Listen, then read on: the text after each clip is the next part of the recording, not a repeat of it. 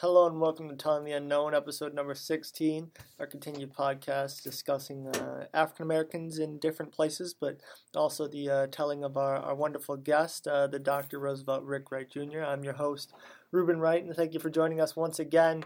Uh, so, uh, without further ado, I'm going to let my guest take over because we're going to take a slight uh, little um, detour into a new topic, discussing more of his life and really starting off in the early days of his uh, life. I guess not even really career. Life would be more uh, an opportune uh, word to use. Uh, so let's start right off and let's get right into it.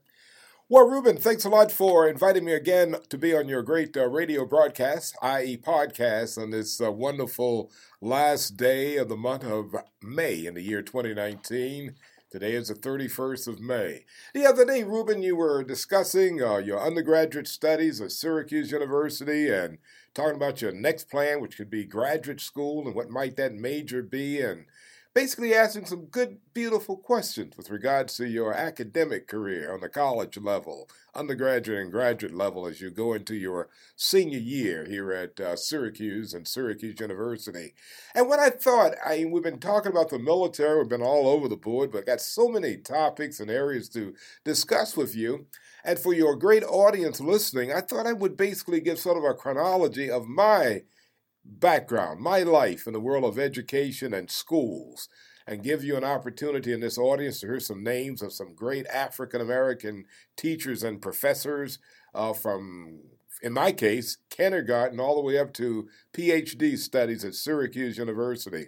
So um, I might entitle this segment uh, Educational Growth and the Journey Through Education uh, with Dr. Rick Wright, your dad. Well, again, as we have mentioned earlier, but let me just get this ring really succinctly focused by saying I was born in Elizabeth City, North Carolina, July 24th, 1943, right at the height of World War II. Your grandfather, Mr. Roosevelt R. Wright Sr., is dad, and your grandmother, Miss Lily Mae Wright, brought me into the world at 430 on a Saturday afternoon in Elizabeth City, North Carolina. And of course, I don't remember it. but I do remember the house, uh, 522 Ed Street in Elizabeth City, where I was born.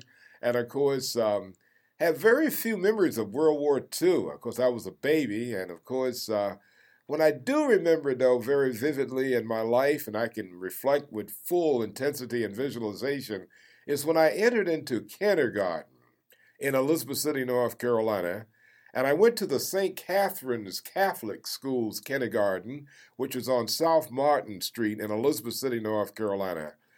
At that time, of course, the South was segregated. Um, that is, separate of but equal was the Jim Crow was really the theme of the day.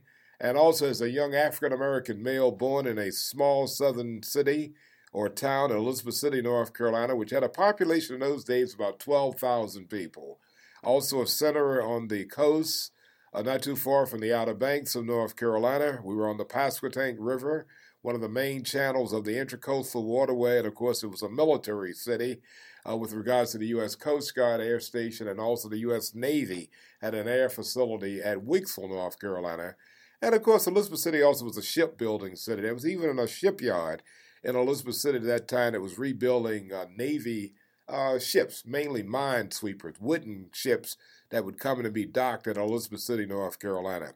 Well, for me, I remember very vividly sitting in this classroom at St. Catherine's uh, Catholic Kindergarten in Elizabeth City, North Carolina. St. Catherine's, by the way, was the African American Catholic Church. There was another Catholic church in Elizabeth City called St. Elizabeth, which was for white parishioners. But of course, with segregation, even the churches were segregated. St. Catherine's uh, Catholic Church on Martin Street in Elizabeth City, right down from the Gaiety Theater, where your grandfather eventually managed the theater and was a motion picture projectionist, was familiar neighborhood for me. At the church, at this particular uh, school, my first teachers were Catholic nuns. And of course, man, they were really strict. The discipline was incredible. But I remember so vividly and try to remember these lovely young ladies who were nuns in their Catholic uh, garb. That is, you know, their their, their their uniforms that we're wearing, which always was kind of strange to me. They were so clean and so neat. The uh, the white of their garments was just like it was just immaculate. But also, they were very perfectionists, and they were really stern teachers at that time. And of course, in the classroom were basically young African American uh, uh, brothers and sisters and friends and colleagues of mine. At this stage of the game, I think I'm six years old or five years old at the St. Catherine's St. Catherine's uh, Catholic School. One thing I will lay in for the foundations for my education is that these nuns really stress writing, uh, literature, and mathematical skills. And of course, while there at Catholic school at St. Catherine's, I spent one year there.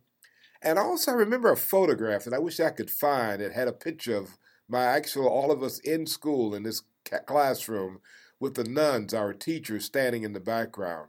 I never forget uh, Julia, uh, Mrs. Julia Hoffler, who was a professor at Elizabeth City State University, and Dr. Hoffler, who was the African American uh, doctor, physician for the African American community of Elizabeth City, had two children, um, Bill Hoffler and, um, gosh, Julia Hoffler. I believe they were also in my class. Never forget that. So a lot of the, you might would say, the upscale African Americans in Elizabeth City sent their children to the St. Catherine's Catholic School. Well, after spending a year there, my first grade was at P.W. Moore High School. And at P.W. Moore High School, and this I'm talking really roughly, Ruben, uh, oh God, let's see, 1943, six, what's that, 1950? Well, roughly 1950, I start uh, first grade at P.W. Moore High School in Elizabeth City, North Carolina.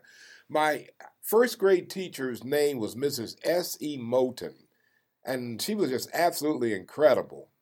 I never forget the classroom that we were in. It was an immaculate classroom, a lot of photographs and pictures on the wall, especially of African American heroes. Of course, P.W. Moore was a uh, all African American school. Again, I brought up the fact that we're in a racism that is a segregated, racist kind of environment. And African American kids, we didn't really know any better. We just thought the way things were supposed to be. But Ms. Moten was a really incredible teacher and of course continued a lot of the uh, foundation that I was already gathered in at St. Catherine's uh, Catholic School there in Elizabeth City. And of course, I never forget the uh, song we used to sing at the end of the day uh, before we went home. She taught us a song that went something like this. Now the day is growing long. Now the day is growing over. Night is falling near. Shadows of the evening are coming close to us all of us as we dear the day. That it was something like that. Okay, but I never forget that song as first grader. So Ruben, after first grade year with Mrs. S.C. Moten at P.W. Moore Elementary School, we graduated. And I never forget the day they passed out the report cards. And when I got my report card, it said that I had been promoted to the third grade. And I thought a mistake because I thought I was supposed to be going to the second grade. And I never forget getting home and um, basically uh, showing my report card uh, to your grandmother, Mrs. Lily Mae Wright, saying, Mom, something is wrong. Uh, they said I'm, I'm supposed to go to the third grade. I'm supposed to go to the second grade. So mom picked up the telephone and called out to the school and uh, talked to the uh, principal at that time, Mr. E.A. Anderson, who was principal. And he said, No, Mrs. Wright, it's correct. Your son has got social promotion. He doesn't need to go to the second grade. He already knows all the material. So we're going to put him on in the third grade and get him going earlier. So my third grade teacher was the principal's wife, Mrs. E. A. Anderson. And Mrs. Anderson, I never forget, boy, was a beautiful sister, very smart. And of course, they all continued the, the same efforts, man, of history, English, math, science courses uh, to us. And of course, a real um, Mrs. Anderson, man, really talked about, you know, her family. And of course, her husband was the principal of P.W. Moore Elementary School at the time, Mr. E.A. Anderson. Well, Ruben, after the third grade, which was right magnificent, I never forget it, was great, man. The next course was the fourth grade. And in the fourth grade, my fourth grade teacher was Mrs. Branch Newell. Mrs. Newell stressed writing. In fact, as fourth graders at P.W. Moore Elementary School in Elizabeth City, North Carolina, we had to write with fountain pens. And she really stressed cursive writing that has probably been kind of de emphasized in schools in the year 2019. But in the early 1950s, cursive writing was really uh, just an important part of the learning process in elementary school. We all had to get an Esterbrook fountain pen. It was a pretty, uh, not a very expensive fountain pen, but it was a very popular fountain pen called an Esterbrook. Uh, what was so exciting about the Esterbrook fountain pen that Mrs. Newell wanted all of us to get? And of course, our parents you know, had to go downtown to the um, uh, downtown. The I think the stores sold it as you know stores that stole sold stationery and all.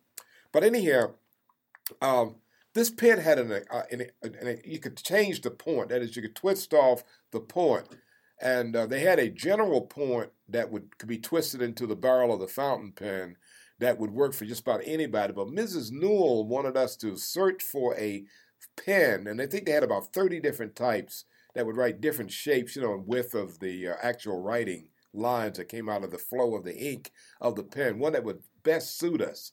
But we also had to have the general, I think it was like a 6228 number, something like that, as a general pen of the Esterbrook pens. But anyhow, I remember so much the fourth grade was a class in which we really would stress writing skills. And of course, uh, Mrs. Newell used to always brag about, in fact, Mrs. Newell was the first teacher that I ever had who had taught my mother, your grandmother, Miss Lily Mae Wright. And Mrs. Branch Newell used to always tell me about the beautiful cursive handwriting that my mother, your grandmother, Mrs. Lily Mae Wright, had. And eventually I did see some letters that um, your mother had written to uh, your, your, your, your grandfather, and meant her writing style was absolutely gorgeous, beautiful and uh, it was passed down to me to through Mrs. Branch Newell. Well, after the fourth grade, I was uh, promoted to the fifth grade, and my fifth grade teacher was Mrs. Alice Morgan. Mrs. Morgan was um, a pretty, it was really big in the business and entre- entrepreneurial side of life, and she owned a taxicab company there in Elizabeth City, which was African American owned. She also had a bus. She had a couple of big diesel powered buses that were basically used by the Trailway Corporation. That were her own buses, and uh, she and her husband used to take those buses and carry us on trips like to Washington D.C. or trips, field trips that had to go to say Norfolk, Virginia, or wherever. Well, Mrs. Alice Morgan's bus line. What was really fascinating about the fifth grade for me was President uh, Dwight David Eisenhower was elected president of the United States, and I never forget the day Mrs. Um, Mrs. Um, uh, Morgan said she was going to take us out to her house to watch the inauguration of President Eisenhower on her television set. Uh, Mrs. Morgan had uh, was one of the first African American families in the city of Elizabeth City to have a TV set, and also our family. Uh, your grandfather, Mr. Roosevelt R. Wright Sr., brought a General Electric 16-inch black and white TV set to our house, maybe about a, a few months before we went out to see Mrs. Morgan's TV set. And of course, there was only one TV station on the end. It was Channel 3, WTAR TV in Norfolk, Virginia. Well, Ruben, I never forget the day, man. Uh, of course, we had to walk. We walked from P.W. Moore uh, Elementary School and junior senior high school all the way to her house, which was not too far, maybe about a half a mile or three quarters of a mile. But of course, showing you here's all little African American kids. We had to walk from the high school. We didn't have a bus or anything to take us and she want to put us in her car because too many of us. And I think the class was had at least about 25 of us. So Mrs. Morgan had us all in a line, kept us together, and we walked from uh, P.W. Moore Elementary School to Southern Avenue to Mrs. Morgan's house. And Mrs. Morgan had a beautiful house there on Southern Avenue. And then got all of us piled into her living room, and we watched the inauguration of President Dwight David Eisenhower. Um, in later years, I was to find out that an African American professor of mine at North Carolina Central University, Dr. Helen G. Edmonds, was the person that seconded the nomination of President Dwight David Eisenhower. And that's another story for later. But I found it as I learned more about, you know, this thing about life and history, which I really love. Well, Rube, fifth grade, something happens. We had to basically leave P.W. Moore High School and go to another school, which was right across the street from the Elizabeth City State Teachers College, which is now Elizabeth City State University. It was called the Training School. And of course, eventually was named the H.L. Trigg School, named after Dr. Harold L. Trigg, who was a former president of Elizabeth City State and had been a major African American educator on the state level, you know, based out of the education department in Raleigh, North Carolina. Well, we went to uh, the trade School for the sixth and seventh grade. And when we got to the uh, sixth grade, we had to leave P.W. Moore and we went to training school, which on just the other side of town. Not that, in fact, it was not too far from Mrs. Alice Morgan's house on Southern Avenue. And of course, went to training school. And Ruben, in my case, I just thought of this. We didn't have a bus to get. We had to walk to school. And of course, um, I know even your, grandfather, I, I walked to school from Road Street out to um, the school. I went through the back yards of people's houses or over to Southern Avenue and walked to training school for the sixth grade. Well, my sixth grade teacher was Mrs. Pendergrass. Beautiful lady, man. I never forget it. She's really absolutely uh, beautiful lady who also continued the educational thing of stressing English, math, history, science, and all. So after the Mrs. Pendergrass, my next teacher was Mrs. F. E. Butler. Mrs. Butcher, excuse me, Mrs. Butcher was her name. Her husband was a, a teacher of industrial arts at uh, P.W. Moore High School. And of course, one of the big areas in those days was to teach young African American males construction, you know, to get jobs as a, a bricklayer, electrician, building houses and all. And that curriculum did exist. Mrs. Butcher was a stern teacher, though, Ruben. I mean, really, probably one of the first real disciplinarians that we had, where you did not talk in her class, you paid strict attention to her, but she was an incredible teacher. And of course, I really appreciate Mrs. Butcher even to this day with the disciplinary side of it. I mean, you know, in those days, uh, we all sat there in straight order, man. It was up straight and narrow. So that was a year at uh, training school. But here's something that happened at training school. Of course, the African American schools, basically, our resources were not that great. These are old buildings, but we kept them, the, our janitorial staff kept them clean and neat. And of course, we always had our pictures neatly pressed on the bulletin boards of the classrooms. And of course, never forget Mr. Will Allen was the principal of the uh, H.L. Trigg training school at that time. And I never forget the time we all gathered in the auditorium. They had an auditorium room that was kind of strange. They had an auditorium that served also as an auditorium, a classroom, and a gymnasium all together. And of course, the stage was really one of the hallways. And then, of course, they had um, auditorium. They would uh, set up the curtains and the stage for that. And if they want to play sports, they could put up the basketball nets and all that. So it also it also served as a cafeteria also for us to eat at. Mm-hmm. I never forget when that we all gathered together, Mr. Allen, and this and my love, of course, with your uh, grandfather being in the motion picture theater business, I already had an early love for audiovisual, and that is movies and stuff being shown in the classroom, audiovisual education. Uh, when I was growing up over at P.W. Moore High School, they used to show movies and all, and I was always fascinated with the movie projector. And wish I'd get a chance to learn how to run it or be that guy. But there were older guys who were the audiovisual guys of that era. But at training school, I never forget the day uh, we went to the auditorium and there was a movie getting ready to be shown. And the name of the movie was called Banana Land. It was about bananas, man. And then they come on those big white ships from uh, South America into American ports. And the movie was in Technicolor, and the movie was shown. And after it was shown, uh, everybody else was going back to the class. I went over to talk to Mr. Allen, who's the principal, and he let me uh, show him how to all the projector and everything. So you like this? I said, yes, sir. I'd love to do something like this. Said, well, it's available for you. Well, Ruben, a couple of days later, wintertime came in on us, and guess what happened? The hmm. boiler blew up. The furnace, uh, which, you know, probably was an inferior furnace, uh, disappeared, and our school got cold, and we couldn't go to school at Trigg School for about two weeks until they installed a new boiler, and we basically stayed home. But then we had to make up those days by going to school on Saturdays for the complete 180 days. This is when I was in the seventh grade at Trigg in uh, Elizabeth City, North Carolina. This had to be like 1955, I think, in that era. Seventh grade. And of course, I never forget getting up on a Saturday morning uh, when normally we would be watching TV, uh, cartoons over WTAR TV over our black and white TV set, a lot of other kids in the room. But we got up really at 8 o'clock. Mom would fix me breakfast, and I had to walk out to the high school, out to Trigg, and we basically had classes on a Saturday. So you like to go to school on class, man, on a Saturday, huh? You wouldn't like it, huh? Nope. 8 o'clock in the morning until 2 o'clock in the afternoon. Because usually on a Saturday, a lot of us, by 2 or 3 o'clock, we went to the movies, the old Gaiety Theater, to see Western movies, which were really showed every Saturday afternoon and the serial continue picture and all that kind of good stuff too. Mhm. Well, so we made up those dates, and of course, after uh, finishing up two years at uh, the H.L. Trigg uh, School, or better known as the training school, which is right across the campus from Elizabeth City State. One of the things also that was incredible for that particular opportunity for me is that I always looked across the street at the college, Elizabeth City uh, State Teachers College, uh, which was uh, for African Americans at that time.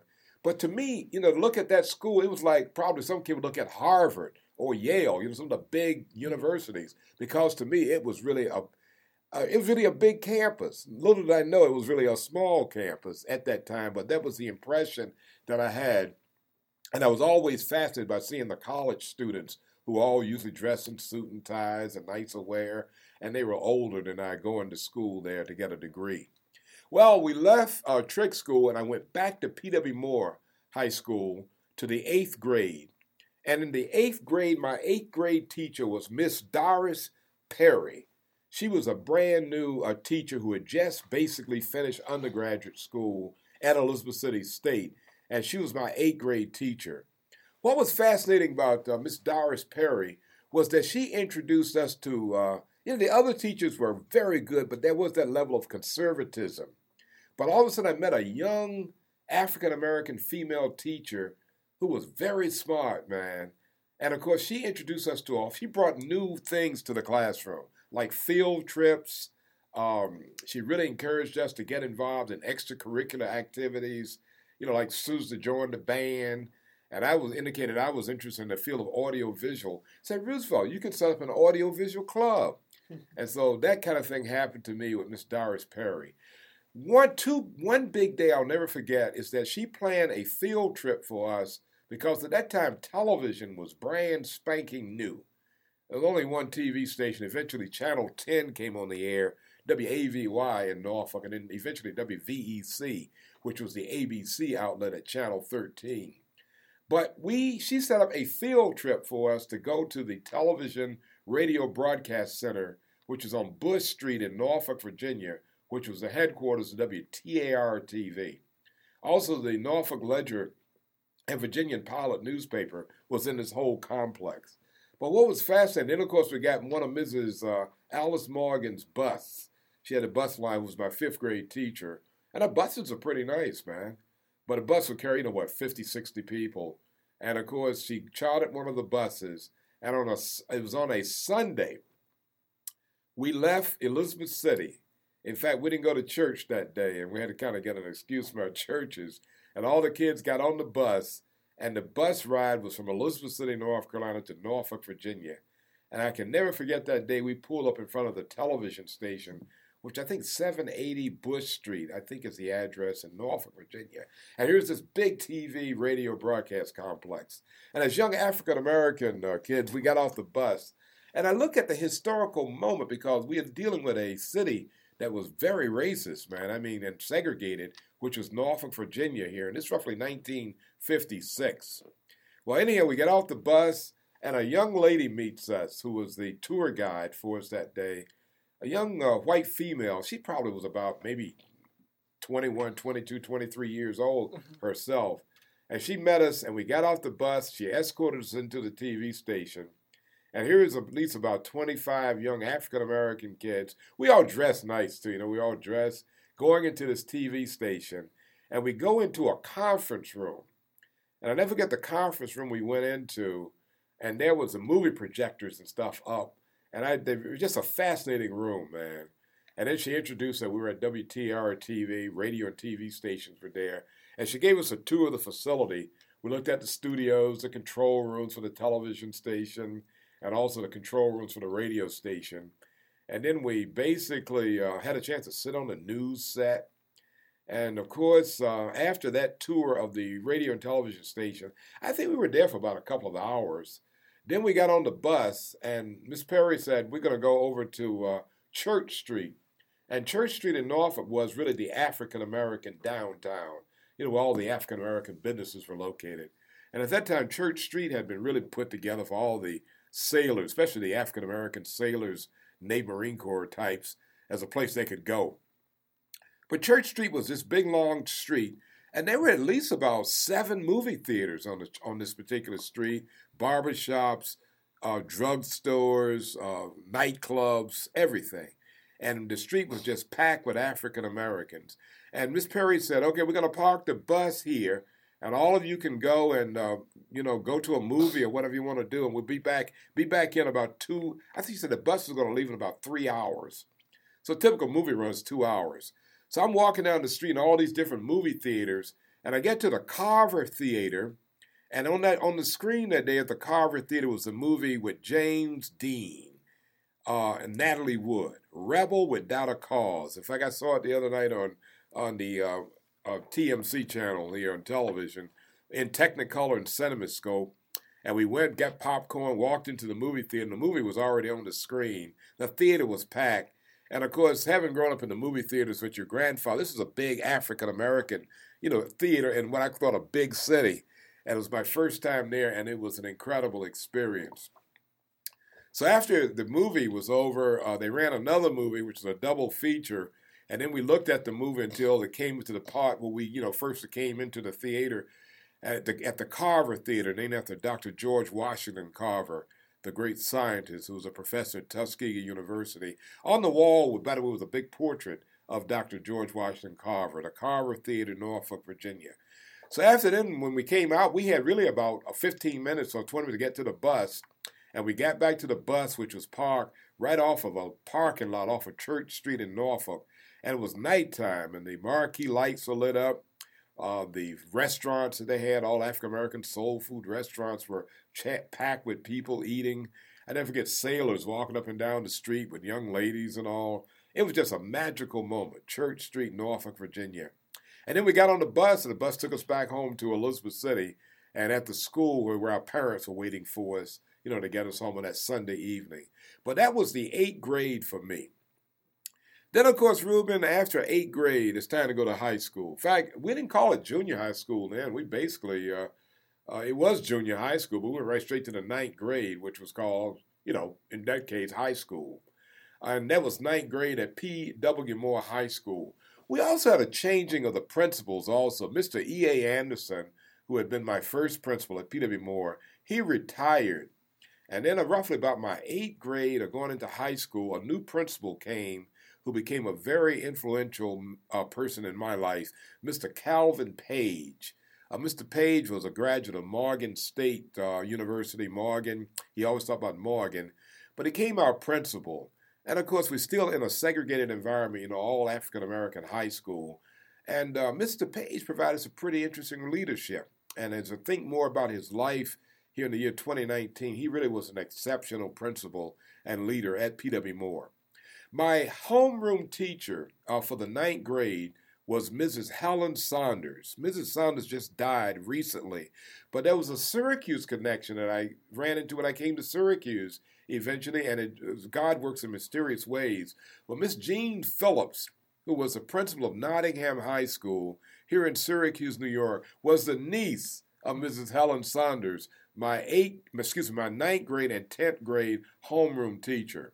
Her area of interest and major was English, and she put together a forensic society and a, you know a speaking a, a club of you know for English and communications and all.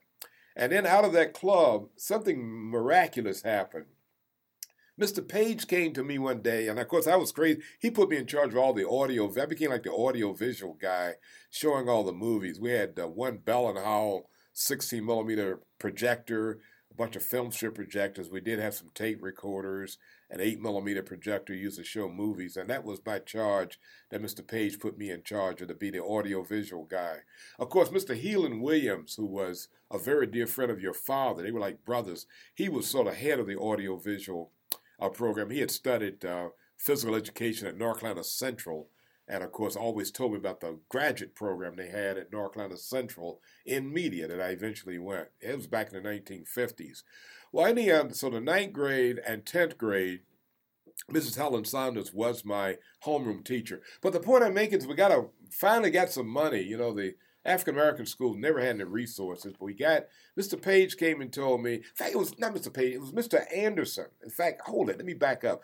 Boy, I'm just going back on, on memory here for you, Ruben, on your radio podcast this afternoon. It was Mr. Anderson, and that's when I was in the eighth grade. Mm-hmm. He came and indicated that he had gotten money for a public address system, a PA system, to be installed in our school at P.W. Moore. That is speakers in all of the classrooms, speakers in the auditorium, speakers in the gymnasium, and had uh, ancillary auxiliary amplifiers to use in the auditorium and in the gym.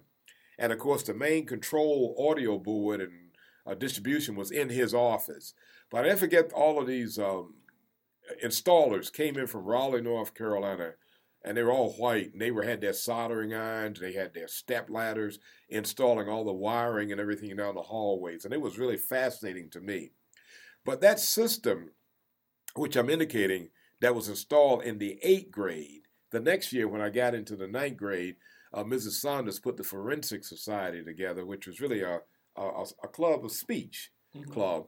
And uh, one of the first things we did, we put together a radio broadcast group uh, to do the morning announcements, which is very popular in any school, even to this very day, where basically we would present, you know, the weather for the day, the lunch menu for the day, opening morning prayer, and also a thought of the day at the beginning from the principal's office. And that's really when Mrs. Saunders came to me. And of course, I'd already was crazy about radio broadcasting and all. And of course, there were local radio stations, WCNC and WGAI, that would come out to P.W. Moore High School to record our choir for Christmas and Thanksgiving broadcasts to be over the radio station. Mm-hmm. And I would be there to assist the radio broadcast guys that came out from the station. So that was my uh, eighth grade, excuse me, ninth and tenth grade with Mrs. Helen Saunders. And then finally, my first male teacher, uh, that is for leader, was uh, Reverend Bonds, who came in as my homeroom teacher in the 11th grade. And of course, the 11th grade, we continued with our basic high school curriculum, you know, of algebra, English, uh, science, chemistry, mathematics, and all. But I never forget what I really learned about the inequities of, um, especially equipment and resources in African American school. It happened to me. I remember in my sophomore year, we had a mandatory film that the North Carolina uh, Department of Education said that all students had to watch. And it was a movie about uh, careers and hygiene, you know, things that kids supposed to learn about. Mm-hmm. And the movie was mandatory. So Mr. Page told me with the mandatory showing and the whole student body would come to the uh, P.W. Moore auditorium. And the auditorium, I would set, I set the projector up that day. We had a, this Howell movie projector, had a screen up on the stage, which was already permanently installed, you know, like a, a screen, a rollers. You know, I took a little thing and pulled it down, then brought the curtains in, set it, masked it in, pretty big screen on the stage. And I set the projector was set up halfway down the center aisle it was a center aisle type auditorium on a on, a, on the projector card. Set the projector up, ready to go. Everybody piles into the auditorium to see the movie. I thread the projector up, and the film it was a two reeler. So I think it had a, a I think a two reel. I think we had about a running. I think the whole thing was about an hour long on two reels of film. And I got the projector going. It started, and basically right into it, Ruben, the projector died. the motor on the machine, a smoke came out of it. Mm-hmm. And I cut it off real quick, and everybody's sitting there. And Mr. Page came and said, Mr. Page, I think we got a problem. The projector motor here just died on us. And he said, Sonny, um, wait, just wait. And so he got the uh, our our music teacher was there and told her to come up. And she came up to the piano. And Mr. Page said, uh, told them, teach the kids the school song. Let them sing the school song and some songs. I'm going to go over to the uh, White School, which is the Elizabeth City High School, to see the audio visual director and get one of their projectors. It was a mandatory film, so the film had to be shown. So Mr. Page told me, just stand by, and I'm going to go over and get a projector from the uh, White School. So Mr. Page went over, and he was back within about a half hour. And this is when I realized that – you know, I thought the projector that we had was really the best. You know, was a was a good. Uh, it was a very good movie projector, but it was a cheap model. Mm-hmm. It was a Bell and Howell, I think a 180 Bell and Howell. I think it was a 185, which one of the cheaper models. The projector Mr. Page brought out was the best model of the Bell and the latest. It was heavier. The speaker was bigger. The speaker had an auxiliary power amp, and so we, I had already taken the other projector down, but I set this new projector up, brand spanking new Bell and Howell projector. Ruben, I thread that projector up and and and hit the audio. The old amplifier and the old projector had to run the volume control wide open just to get enough audio for it to be heard. Not with this projector. I just basically turned the volume up. The, the audio was like boom. I said, wow. It was even brighter, had a stronger, uh, you know, lamp. It was a quieter projector. I said, my God, this is a beautiful machine. But then that's when I realized that this was the, for the white schools, they would get the best, you know, stuff to get the first edition books, better equipment and everything. And that was my first time realizing that it was a real difference in the resource between white and uh, African American schools, high schools in North Carolina.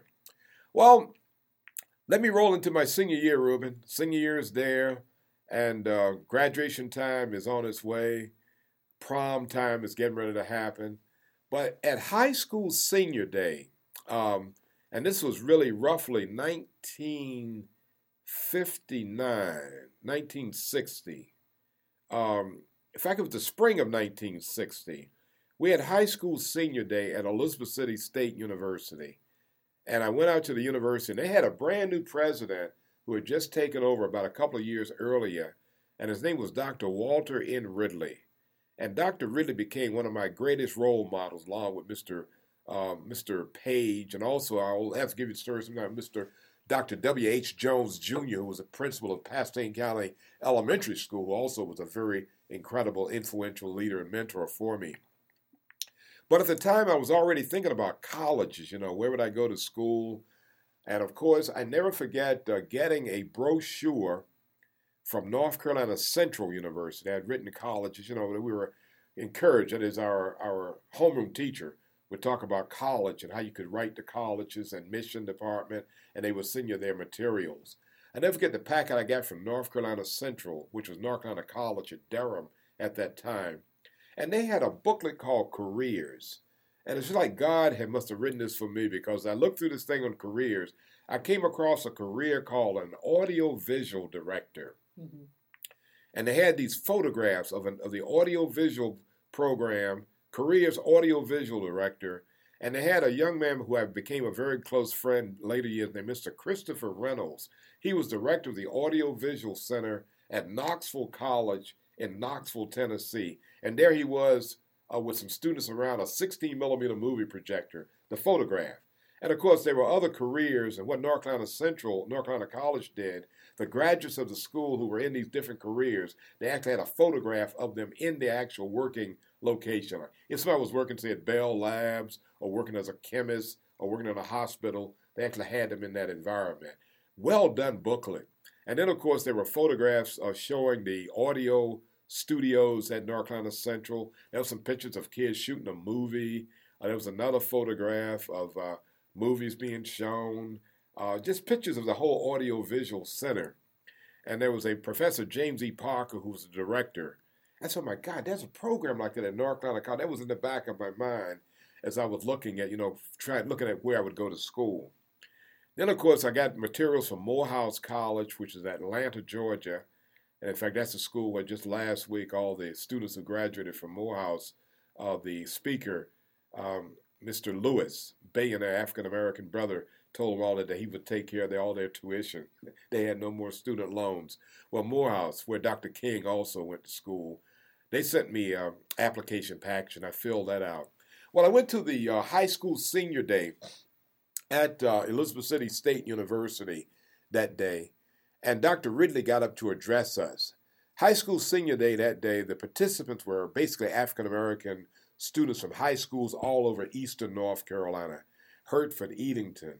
Even some students from Norfolk, Virginia came down, uh, Williamston, North Carolina, Plymouth, all the cities in the area in that northeastern section of North Carolina came. We got on a bus that day at, at uh, P.W. Moore High School school bus that is that the students used to come up, you know, to go to school on, took us to Elizabeth City State. And I never forget finally coming on the campus that day of the school that I was always looking at through the window when I was at training school for my uh, sixth and seventh grade. And I was finally there. And we got off the bus that day right behind uh, Byas Hall, which was a big uh, dormitory uh, for freshman young ladies. And all these beautiful college students walking around. The place was just buzzing with activity. And there was a young man, probably a senior at uh, City State, who met us at the door of the bus. And he got off, he was our guide, and he welcomed us to Elizabeth City State Teachers College, is what it was called at that time. And we all walked over to the gymnasium um, and the gymnasium had been set up as an auditorium. It was a gymtorium. It was also a gymnasium and an auditorium. Was set up as an auditorium that they could handle all the students. Folding chairs all out. Stage was set up, and we're all sitting there. And then the um, director of admissions gets up and talks to us, and then introduces the president of the college, Dr. Walter N. Ridley. Dr. Ridley gave one of the most inspiring speeches I've ever heard in my life from the standpoint as African American young kids for us to stand tall, to be somebody, and get a college education, and to come to Elizabeth City State University is what his uh, message was that day. While he was talking, Ruben, guess what he said? Mm. He said also to um, increase our efforts in audio visual education. I purchased a 30, the whole complete 35 millimeter motion picture projection system from a theater called the Jefferson Theater in Newport News, Virginia, that had just closed down. Uh, Dr. Ridley's family was a very wealthy family. They had a bank called the Crown Savings Bank over in uh, Newport News, Virginia. You remember this time we were at the NNOA convention in Norfolk, and Congressman Bobby Scott came up, mm-hmm. and we were talking about he was from Newport News. I mentioned the Ridleys, and he said he was an intern at the bank when he was a kid growing up. That was a fascinating moment. Well, anyhow, Dr. Ridley said he would put and at that time, I was also working with your grandfather and also with the Virginia Carolina Amusement Company and the Gaiety Theater and also crazy about what? Audio visual. I've been showing all the movies and all the audio gear at P.W. Moore High School. And he said they were putting this system in. And I said, oh my God, I gotta, I can't, but I'd love to meet him. So after it was over, all of us walked out. We were showed some classrooms around the campus. We saw college students walking back and forth. Then we went out to the student union, which is called the Pirates Den. They eventually called it the Lighthouse. And I'm there, and then it was time to go back, roughly about two o'clock, two thirty in the afternoon. And I went to Mr. Williams and a couple of my teachers and said, I'd like to stay behind see if I can meet Dr. Ridley, and I'll get away home. Because, you know, it was right there in Elizabeth, and I knew my way around the town. Mm-hmm. And so they said, Yes, Ruth, this, you want to try? I want to see if I can try to meet the president. So that is a very good move, and we'll see. You'll be okay. So I went back to the uh, student union. I was in there watching all these college students. The music was playing. They were playing cards. Some were back in the corner reading books off of bookshelves, and they were ordering hot dogs and hamburgers and all. But it was a very lively. It was, it was that student union building.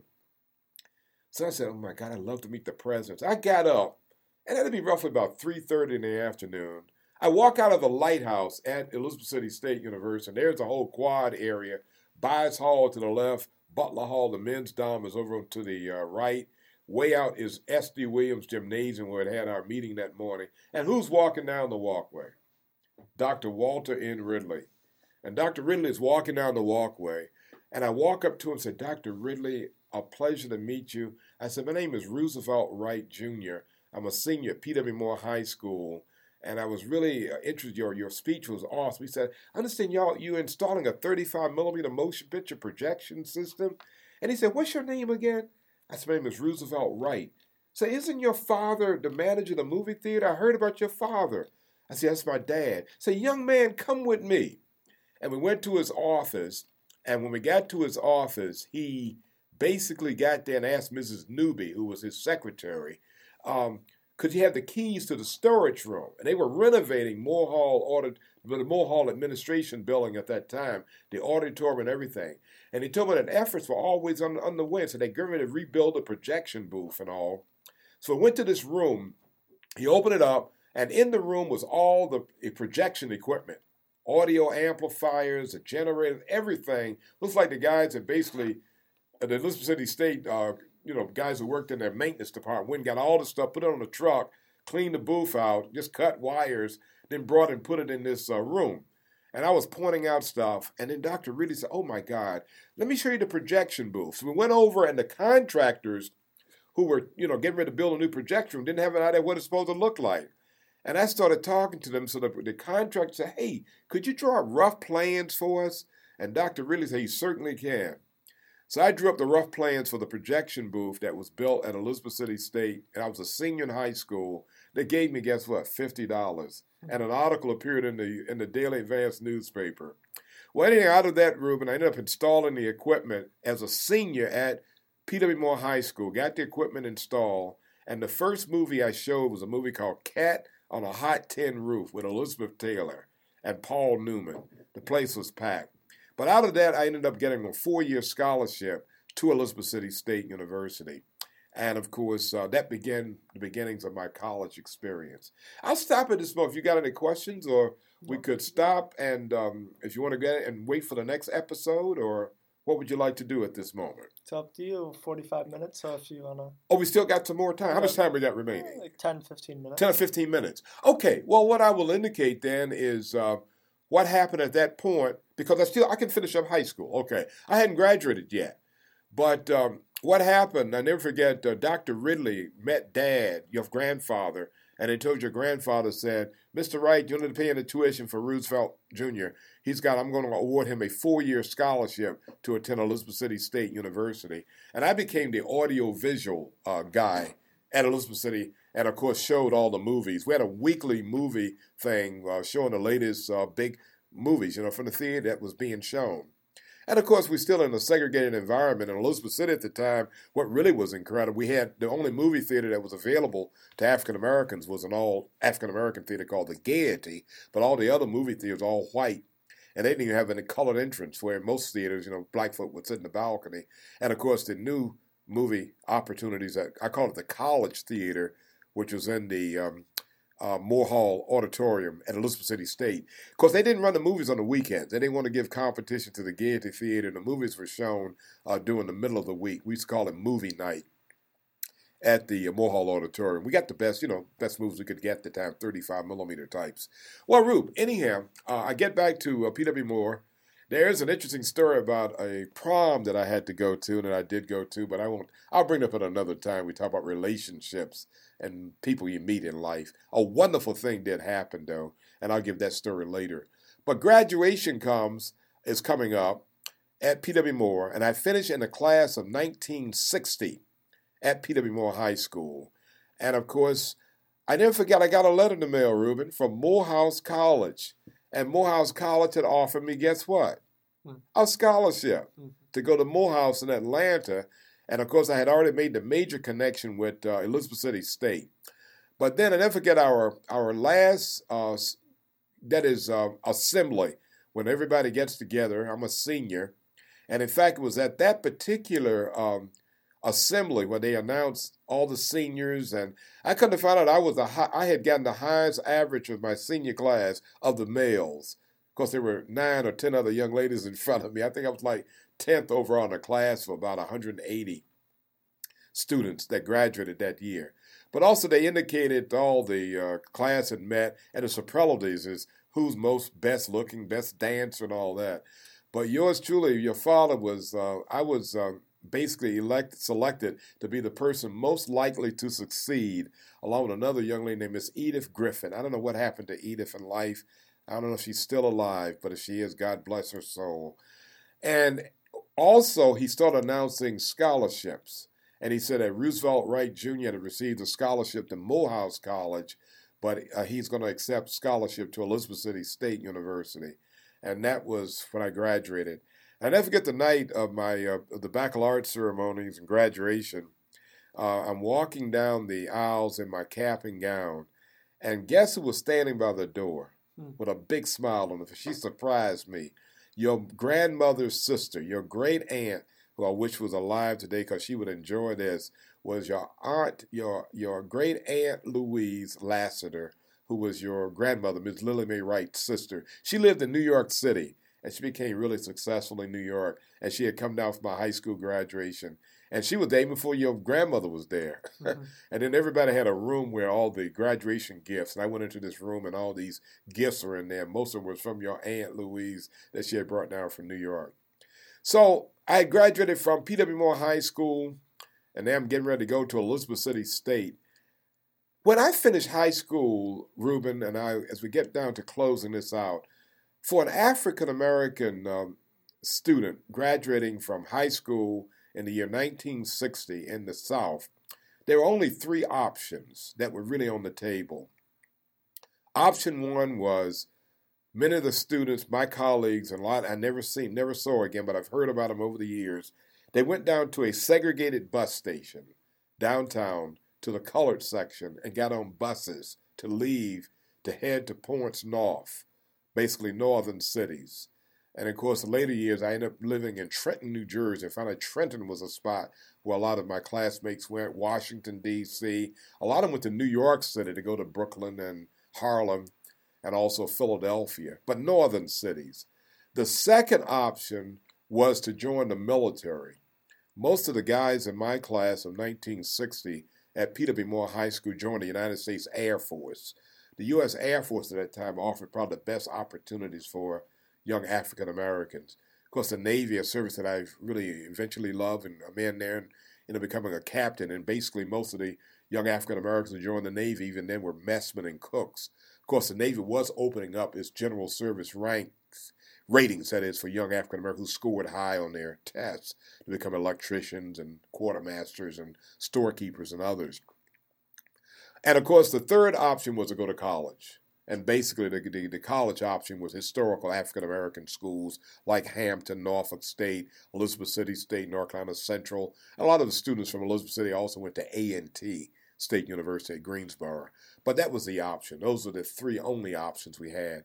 Very few of the students stayed home because there was no job opportunities there, and the opportunities that were available really menial in, in, in title. Mm-hmm. And of course, with a high school diploma, you want to try to get something else going. So anyhow, I go to Elizabeth City State University, and I started Elizabeth City State September of 1960. And of course, while at Elizabeth City State, I immediately we didn't have an audiovisual center director uh, at that time. The audiovisual center didn't have a director. Dr. Uh, Ridley was looking to get someone to head it up. In the meantime, I was the audiovisual guy, showing all the movies, handling all the audio gear, setting up the microphones for basketball games, football games. I was filming football games, and of course, showing all the movies. And of course, our 35 millimeter projection system with our big theatrical showings at Moore Hall. We still had our 16 millimeter projectors, though, to show movies all over campus. It's what I was basically doing.